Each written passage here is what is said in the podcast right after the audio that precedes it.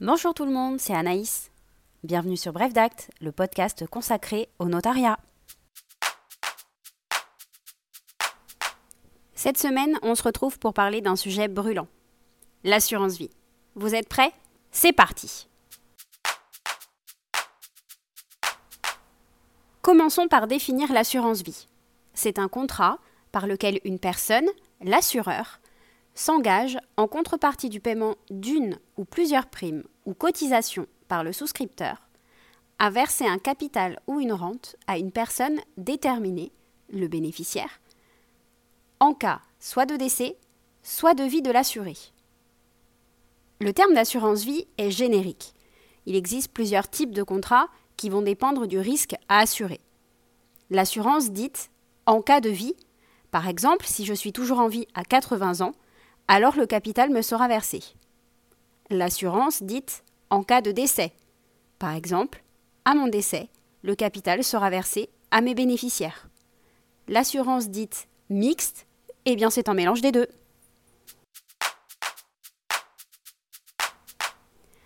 L'assurance vie est en principe un produit d'épargne à long terme. Vous allez tout au long de votre vie procéder au paiement des primes, ces sommes fixes que vous versez mensuellement dans la majorité des cas. Vous pouvez aussi faire des versements plus importants de manière exceptionnelle. Ensemble, ces sommes vont constituer la valeur de votre contrat. Attention également à la notion de prime manifestement exagérée, qui peut constituer une fraude ayant pour but de transmettre son patrimoine en franchise de droit. Ce caractère de manifestement exagéré doit être apprécié par un juge à l'instant T du versement. Ce dernier s'appuiera sur des critères tels que le train de vie de l'assuré, son âge, sa situation familiale et ou l'utilité économique du contrat. Au cours de votre vie, vous pouvez tout à fait retirer les sommes que vous avez versées sur votre contrat. Dans ce cas, vous procédez à ce que l'on appelle un rachat de contrat.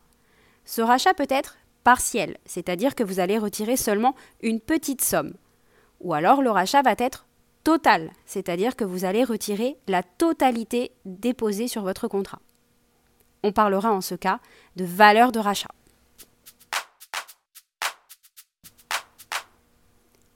Lorsque l'échéance du contrat est arrivée ou que le rachat total a eu lieu, alors le contrat est dit dénoué. Cette notion de dénouement est très importante en droit, notamment lorsque l'assuré est marié. Je vous explique pourquoi. Si au moment du décès, le contrat n'est pas dénoué, alors il faut intégrer sa valeur dans l'actif de communauté qui existe entre le défunt et le conjoint survivant. Alors que si au moment du décès, le contrat est dénoué, alors le capital est directement versé au bénéficiaire.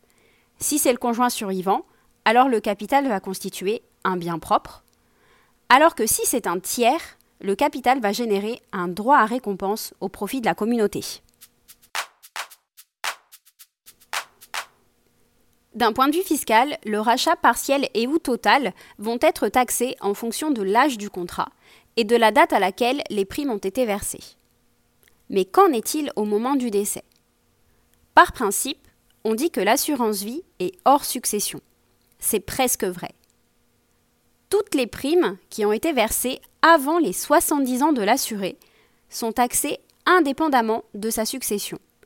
Le bénéficiaire disposera d'un abattement spécial de 152 500 euros. Au-delà, et jusqu'à 700 000 euros, le capital sera imposé à 20% À partir de 700 000 euros, alors le taux d'imposition sera de 31,5% Toutes les primes versées après le, le 70e anniversaire de l'assuré bénéficient d'un abattement unique de 30 500 euros à partager entre tous les bénéficiaires. Le surplus sera ensuite taxé en fonction du lien de parenté qui existe entre l'assuré et les bénéficiaires, conformément au barème fiscal des droits des successions. En pratique, le notaire n'a en principe pas connaissance du nom des bénéficiaires du ou des contrats d'assurance vie. C'est la compagnie d'assurance elle-même qui se charge de les contacter directement. Elle ne nous demandera de l'aide que si la clause bénéficiaire indique mes héritiers. Et oui, dans ce cas, nous lui adresserons l'acte de notoriété que nous avons signé, qui contiendra le nom des héritiers du défunt. De plus, Dans la majorité des cas, les compagnies d'assurance transmettront une déclaration de succession partielle aux impôts, avec les informations concernant le montant des primes versées après 70 ans et le montant des droits à payer par les bénéficiaires. Et voilà, c'est déjà fini pour cette semaine. L'assurance vie n'a plus aucun secret pour vous, j'en suis sûre. J'espère que cet épisode vous a plu. N'hésitez pas à nous laisser un petit commentaire et à repartager autour de vous. À bientôt!